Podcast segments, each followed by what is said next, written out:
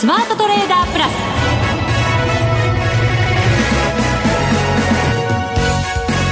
全国のリスナーの皆さんこんにちは。内田まさです。この時間はザ・スマートトレーダープラスをお送りしていきます。この方をご紹介しましょう。国際テクニカルアナリスト福永博之さんです。こんにちは。よろしくお願いします。よろしくお願いします3万1000円を日経平均が回復して、はい、そこから2日間はお休みしましたけれども、ええ、今日はもう反発。はい、はい、どんなふうにご覧になりましたか？いい傾向ですね。本当にね。いい傾向ですか？いい傾向でございます。はい。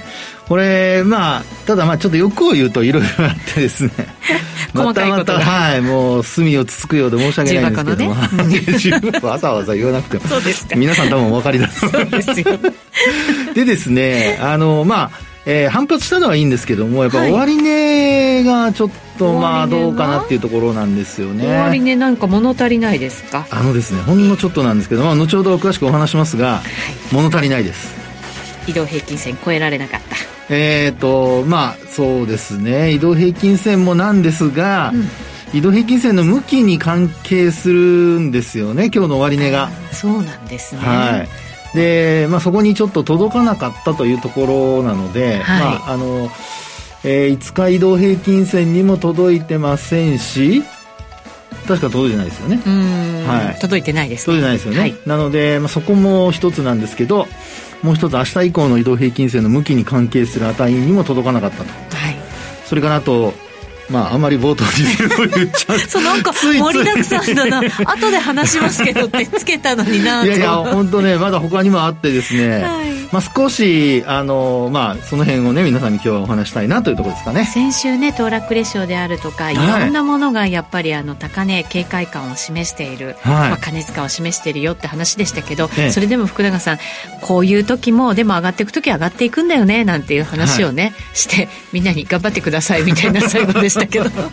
で今週火曜日にちょっとねあの初の、まあ、9営業10営業日ぐらいですかね。なんか日経平均は下落。そうですね、はい、というところでしたので、ね、お休みがどういうふうに、まあ、あの作用するのか、というのもちょっと気になりますけどね、はい、はい、この後詳しく、この後詳しく。伺っていきたいと思います。はい。そして番組後半ではマネックス証券インベストメントストラテジーズ兼マネックスユニバーシティシニアフェローの塚本憲弘さんにご登場いただきますアメリカ株もたっぷりお話を伺いましょう、はい、債務上限問題ね。まだまだ決まってませんから。いや本当にどうするんでしょうね、はいねえ、はい、どうするんでしょう。ピッチがね格下げするかもって言ってますしね。はいそうなんですよ。それでも為替もあんまり動いてないんですよね。上がってる逆にドル円は、まあ、円安にねドルが買われてる状況。金利が金利が上がってますからね。そうなんですよね、ここに来て足元またぐっと上がってきてるんですよねそうですよね、はい、本当になんか読みづらいマーケットの動きでございますね。はい。なので後半にもたっぷり伺っていきたいと思いますので、はい、最後までぜひお聞きください。それでは番組進めていきましょう。この番組はマネックス証券の提供でお送りします。スマートトレーダー計画。よーいドン。さあそれではまずは足元の相場から振り返っていきましょう。日経平均今日は3日ぶりの反発となりました。118円45銭高、3万801円13銭で0.4%の上昇でした。はい。あのー、まあ、日経平均なんですけども、えー、まあ、今日反発ということで、3営業日ぶりの、まあ、反発ですから、それにあと、三桁の上昇幅なので、はい、まあ、昨日の下落幅はもちろん、あの、埋めることはできなかったんですけども、まあ、あの、日経平均は昨日の高値を上回る場面もありましたけども、うん、まあ、安値を下回る場面あったんですけどもね、まあ、その値幅をちょっと上下にこう、まあ、あ広がるような形で、えー、かつその、上の方で終えたと、プラスの方で終えたっていうところ、はい、これはまあ、いい話なんですよね。そうですね。高値が889円98銭というのがありましたので、はい、そこからは80円程度下ではありますけれど、ね、はい。でですね、うん、先ほどお話しした、まあ、5日線に届かなかったっていうことにに加えて、ええ、まあ、今日の終わりの値段っていうのは実は本当に微妙なところで終わっておりまして、はい、というのも、あの、まあ、明日週末ですよね。はい、で、上にも下にもどっちにでもいける値段で終えてるっていう形なんですよ。中途半端？いや、中途半端というよりも、言ってみれば、どうでしょうかね。これからもし動き出すんだとすれば、はい、まあ、ポールポジションについたって感じじゃないですかね。ポールポジションについた。はい、これからレースが始まるよっていう。ですから持ち合いをどっちかに上離れたり下離れたりっていう可能性がありますよっていうところなんですよね。えー、上にも下にもなんですね。はい、でですね、その、まあ、仮に上にというところで言うと、実はこの届かなかったっていうところがちょっと物足りないっていうところなんですけど、はい、これは5日移動平均線ですから当日の終値も含めた5営業日前の、まあ、価格が明日は捨てられて、はい、で、入れ替わるわけですよね。はい。で、あのまあ、今週のですね、あ、先週末ですね、19日の終値が実は5営業日前なんですよ。うんはい、当日を含むね。で、それで見ると3万808円なんですよね。はい。で、今日3万801円で終えてますから、あ7円ほど届いてないっていう状況です。なるほど、はい。ですので、もし仮に横ばいで、要は3万8、えー、3万808円を上回って始まれば、5日移動平均線は上向きを継続。まだ。はい。うん、で、一方で、下回ったまま始まると、あの、まあ、少し下向きに変わってですね、はい。ええー、まあ、株価の上値を抑える可能性が出てくると。うん。なので、本当にあの、まあ、どちらか、ええー、仮にですけども、今晩のアメリカ市場がほとんど動かなくて、えー、為替も、あるいは外部環境も膠着状態になったとした場合、明日もし横ばいでスタートしたとすると、まあ、どちらかというと下方向に動く可能性が出てくるのかなっていうのは一つですね。うん、このところちょっとアメリカ株難聴ですからね。はい。気になりますね。そうですよね。で、一方で、まあ、あの、8円ほど、あの、上昇して始まってくれれば、はい。5日線も、あの、上回って、なおかつ5日移動平均線も上向きを維持するということになるので。そうか。ちょっとでいいんですよね。そうなんです。ちょっとでね。ですから本当にですね、微妙なところに、あの、まあ、微妙なところ、微妙な水準で今日の日経平均は終えていると。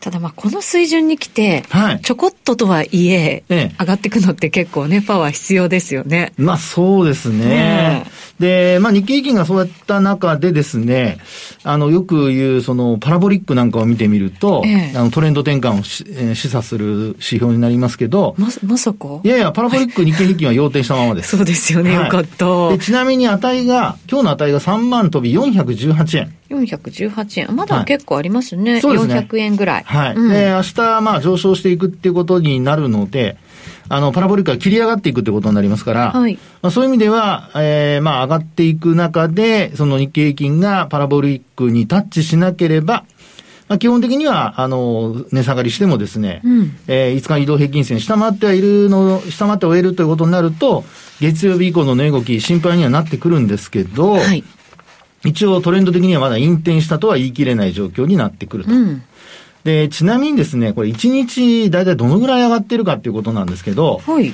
これで見るとですね、大体ね、240円ぐらい上がってますね。パラボリックが？はい。うん。パラボリックが230円上がってます。結構な勢いで迫ってきてますね。そうするとね。そうですね。えー、ですから、まあそうですね。今日418円で、えー、今お話したように230円ぐらいこう上がっていくとなると、えー、640円から50円はあ。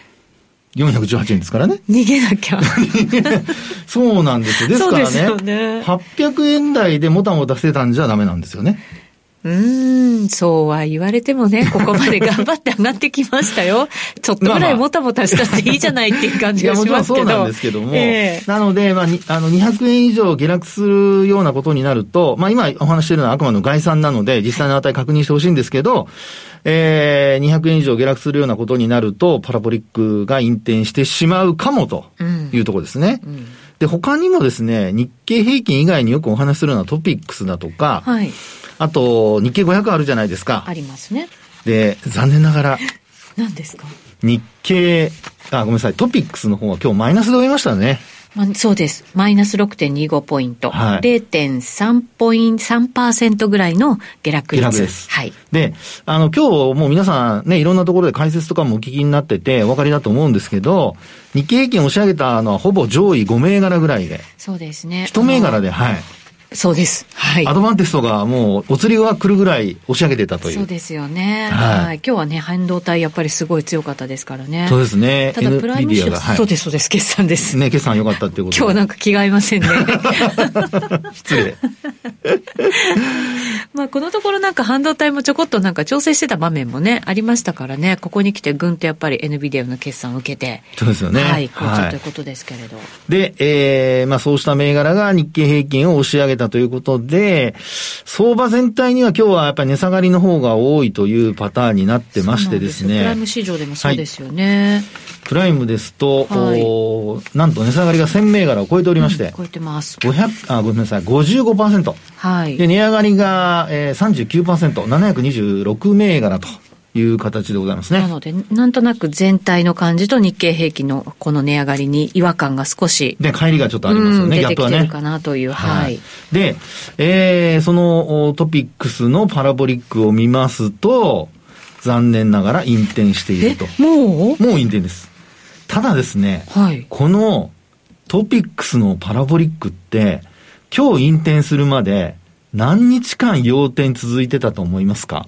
何営業日って言った方がいいですかね。日経平均より長かったんですか？日経平均が途中一回引転したんですけど、はい、実は、えー、要転したのが、これが3月の31日。お今、隣から盗み見ておりますが。31日ですからね、4月は一度も引転せず。へえ、そんなにじゃあトレンド続いてきてたんですね。そうなんです。トピックスはね、営業日で見るとなんと36営業日。私の数が、数、数えが間違えてなければ。でも確かに、はい、あの30何年ぶりの水準ってなったのは日経平均よりもトピックスの方が早かったですもんね。素晴らしい。さすが内田さん。覚えてます。ようやく気が合ってきました。そうですね。はい。でですね、えー、今お話したようにトピックスは引転することなく、要点が、まあこれ営業日で見ると1ヶ月半ぐらいもう、あの、要点したまま続いてたということなので、うん、結構な長さからようやく、まあ、引転したという流れですかね。で、さらに、日経500なんですけど、はい、こちらも残念ながら今日の下落でですね、えー、まあ日経500はやっぱりマイナスで終えてますから。はい。で、えー、今日の下落、まあ3日続落になりますけども、えー、なんと、とえー、パラボリックは引転して終えていると。こっちはトピックスのようにその30何営業日も要点は続いてません。あ、そうなんですね。はい。4月の末、下旬のところで、もう最終週の3営業日なんですけど、引転する場面があった。これ日経平均も同じですかね。うん、はい。なので、ええー、まあ、どちらが先行指標なのかはちょっと、あの、えー、迷うところではありますけども、はい、お日経平均はあパラボリック踏みとどまっていると。で、あと、一方でトピックスと日経500はあパラボリックが引転している。で、なおかつ、5日移動平均線もトピックスと日経500は下回って終えている。で、特にあの、日経500は明確に下回って終えてますので、はい。はい。まあ、要は安値というかマイナスで置いてますから、昨日の終値よりもまだ下なわけですよね。ですので、まあ、トピックスも同じ形で置いてますから、ちょっとその5日移動平均線が、日経平均のように上向きを維持できるかどうかっていうのは、やっぱり明日、この2つの指数が大きく上昇して、日経平均がちょっと下げたところでも、まあ、踏みとどまるというような、まあ、そういう今日の動きとは逆の動きが明日発生する必要があるのかなというところですかね。うん、そうですね。はい。ただこのところやっぱりあの、ダウの動き見ても鈍いじゃないですか。ね、で、はい、中国の上海総合指数なんかももう完全に崩れちゃったみたいな形になっていて、はい、ただまあ、ナスダックはしっかり上がってきてましたけれど、本当にこう、どういうふうに判断して、はい、この株価を予想していったらいいのかってすごく難しいですよね。そうですよね。まあ、これまでは大体あの、まあ、同じような動きね、どっちが先かとかは別にしても、あの、先に動いた方を追っかけていればですね、ついていってれば、それほど、あの、まあ、問題なかったわけですよね。はい、で、もちろん突発的なことが起これば、あの、一時的にはその、まあ、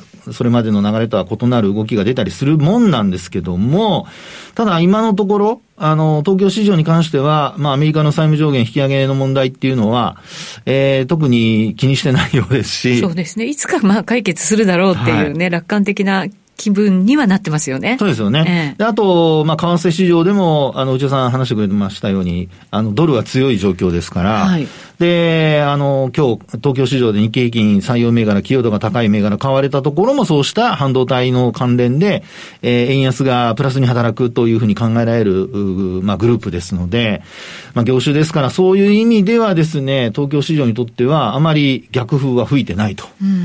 なので、やっぱりトピックスだとか、日経500っていうところの、やっぱり時価総額が大きなセクターの動きっていうのがちょっと、えー、マーケット的にはですね、警戒している向きがあるのかなってとこですよね。ね。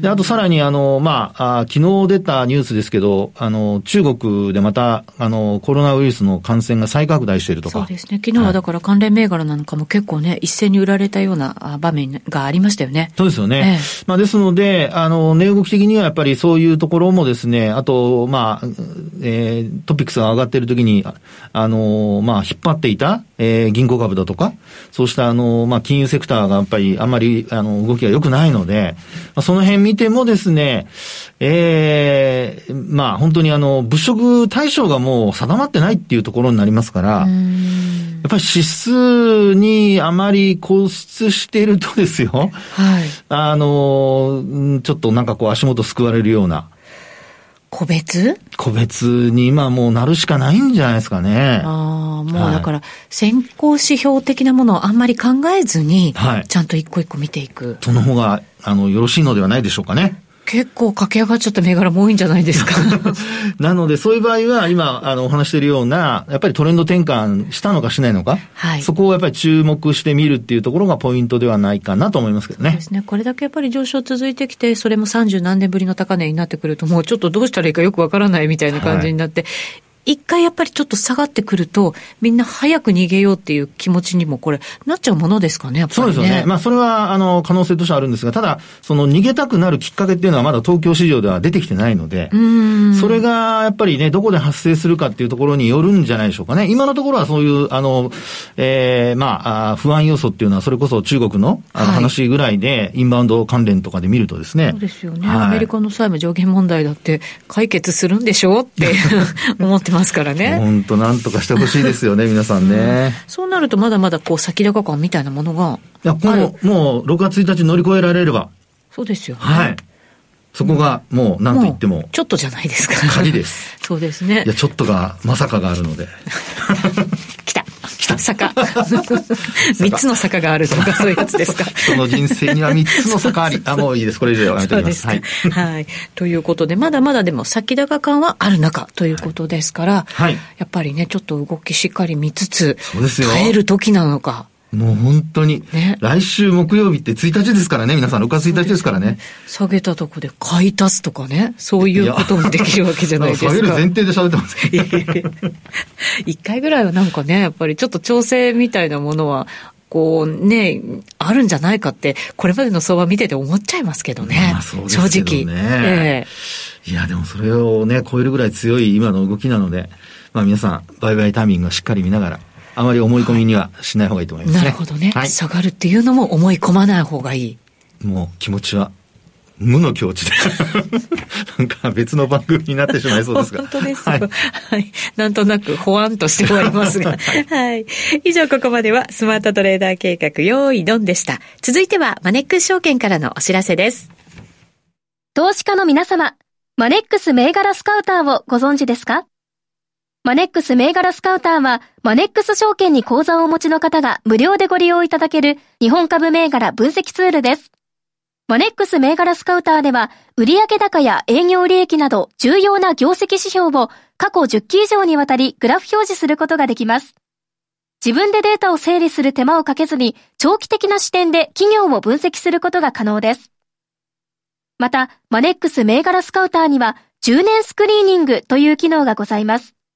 通常提供されているスクリーニング機能は、直近の通期業績や今期の会社予想などを対象にすることが多いのですが、10年スクリーニングなら、過去10年間の業績や直近の四半期業績での銘柄選びが可能なので、長期視点で自分に合った銘柄を探し出すことができます。さらに、マネックス銘柄スカウターはスマートフォンへの表示最適化も行っているので、外出先などでも場所を選ばずスムーズに銘柄分析を行っていただけます。また、マネックス銘柄スカウターの活用術も、マネックス証券のセミナーやホームページで紹介していますので、ぜひご覧ください。マネックス銘柄スカウターは、マネックス証券に口座を開設いただくと、無料でご利用いただけます。マネックス証券の口座は、無料で開設できます。日本株投資の強い味方、マネックス銘柄スカウターをぜひお試しください。マネックス証券での取引に関する重要事項。マネックス証券が扱う商品などには価格変動などにより元本喪失、元本超過損が生じる恐れがあります。投資にあたっては契約締結前交付書面、目論見書の内容を十分にお読みください。マネックス証券株式会社、金融商品取引業者、関東財務局長、金賞第165号。スマートトレーダープラス。今週のハイライト。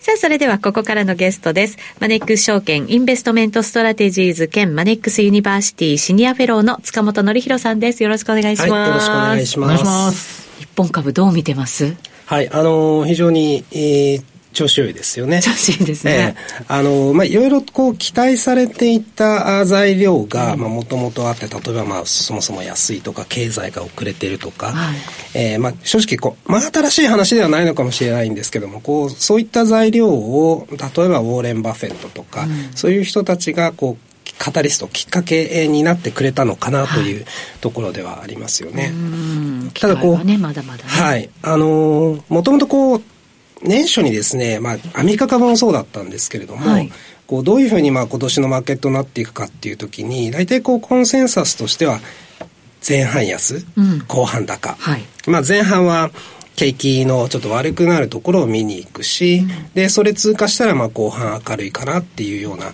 見方だったかと思うんですよね。はい、ただ一方でこう蓋開けてみると、まあアメリカ株もえーまあ、S&P で7%ぐらい、うん、えー、まあ、今のところは上がってます。し日本株はもうご案内の通りなんで、はい、えー、まあ、ちょっとコンセンサスと違うような動きをしているかなと思いますけれども、ただ、あの、そうそう、1、3月の日本の GDP って、はい、えー、プラスなんですよね。で、あの例えばこう Financial Times なんか見ていると、あのその前の2四半期が日本ってマイナス成長だったんですよね。はい、だから、1、3月のデータを見て、こう、 Japan escape recession っていうようなタイトルになるわけですよ。うん、まあ、リセッション脱しましたよと。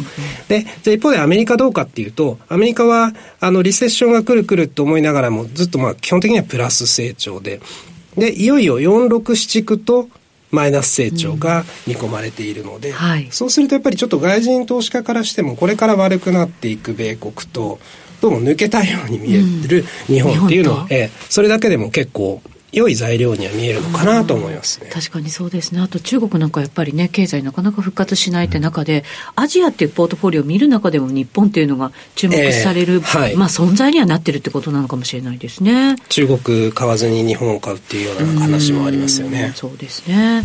まあただやっぱり日本企業頑張っていくためにはアメリカの経済もね、すごく重要なので、でうん、アメリカ株のちょっとね、この先もちょっと考えていかなきゃいけないのかなという時期に入ってはいますよね。ええで、まあ、アメリカに関しても、まあ、年前半に悪いところが出てくるかと思いきや、はい、えー、なかなかまあ出てこなくて、実体経済は堅調に推移してきたと。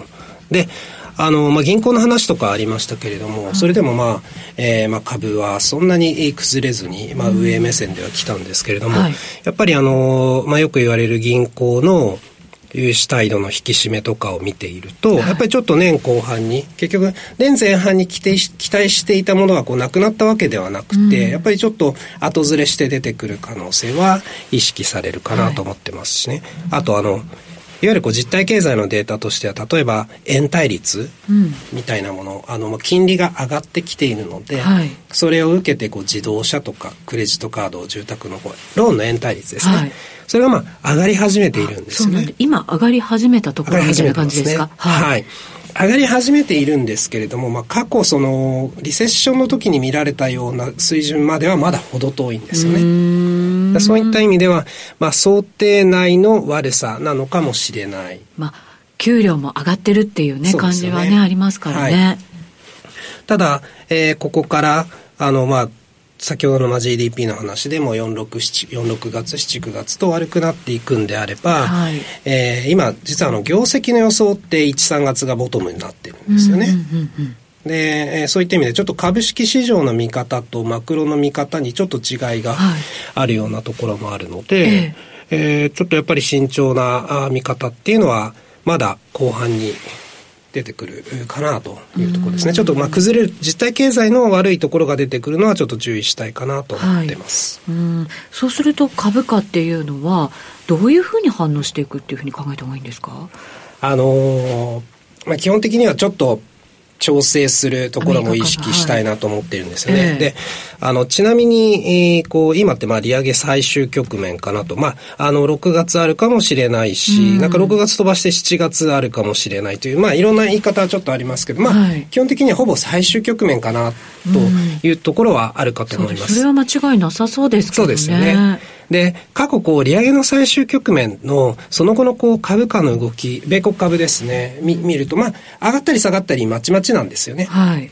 で、ただ、上がってる時っていうのは基本的に物価が落ち着いている時。うんで、えー、下がってしまった時っていうのは比較的こう物価が高い状況だった時なんですよね。はい、そうすると今回ってまだ物価が高い状況でもあるので、こう利上げ最終局面で、えー、物価が高いと、まあ経験則ではちょっとあの若干あの劣後する部分も、えー、想定されてしまうのとちょっと利下げにはまだ遠いかなと思われるんですよね。そうですね、えー、あの先日自然利子率っていういわゆるこう中立的な金利に関していつもこう、えー、ニューヨーク連銀が出していたんですけど、はい、それがあのコロナで一回中断されたんですよね。はい、でそれがまた再開されて出てきた数字が今えー、中立金利1.16%ぐらいですということなんですよね。はいうん、で今 FRB のこう金利と物価差し引くと0.6%ぐらいなので結局まだ中立金利より下ってことは緩和的なんですよね。はい。当然これ物価が動けば実質金利も上げ下げするので、えー、えー、どっかで当然変わるんでしょうけれども、やっぱりちょっと達、利上げに達成感が出たとか、利下げをするって言える状況ではないのかなとも思っていて。なるほど、はい。で、要するにまあちょっと利上げ最終局面とはいえ引き締め姿勢も続きそう。で、やっぱり経験則としても株式市場は比較的、えー、不安定な動きを見せるような状況だと思っています。で、あとあの、実はこう急速な利上げをですね、あの、していくと過去のこう利上げ局面、これもニューヨーク連銀がやってたんですけど、はい、過去のこう引き締め局面とその後のこうマクロ経済の状況って見ると、今回のですね、引き締めのペースの速さからすると、比較的こう経済の下振れリスクが高いんじゃないかというような検証が出ているんですよね。はい。そうするとやっぱりちょっと年後半に向けて経済の下振れリスクっていうのが注意されると。今、467はあの浅いリセッション、浅い、あマイナス成長ですね。浅いマイナス成長が見込まれているけれども、利上げの効果が出てしまうと、ちょっと下振れリスクは注意されるし、そうすると日本ってどうかなっていうと全く違うようなことっていうのはやっぱり想定しづらいんですよね過去の関係を見ても。はいアメリカがリセッションに落ちると、間違いなく日本はリセッションに落ちてきましたし。そうですよね。だって今回企業業績ぐーっと伸びたのも、アメリカの堅調さがやっぱりすごい裏付けになってる企業って多かったと思うんですよね。はい。だからやっぱりアメリカがちょっとこう崩れると日本もまあ同じような動きにはなりますよね。そうですね。なりかねないところは注意したい。ただ、うん、日本にはこう独自に好材料もあるし、はい、えー、改めてこうバリエーションの見直しが進み始めている部分はちょっと期待したいですね。うそうですね。その期待で、まあ、どこまで買っていいのかっていうところがまたね 誰にもわからないんでしょうけど。また次回聞きましょう。そうですね。はい、はい、お越しをお待ちしております。塚本さんでした。さてあっという間にお別れのお時間です。ここまでのお相手は福永博之と内田まさでお送りしました。それでは皆さんまた来週。この番組はマネックス証券の提供でお送りしました。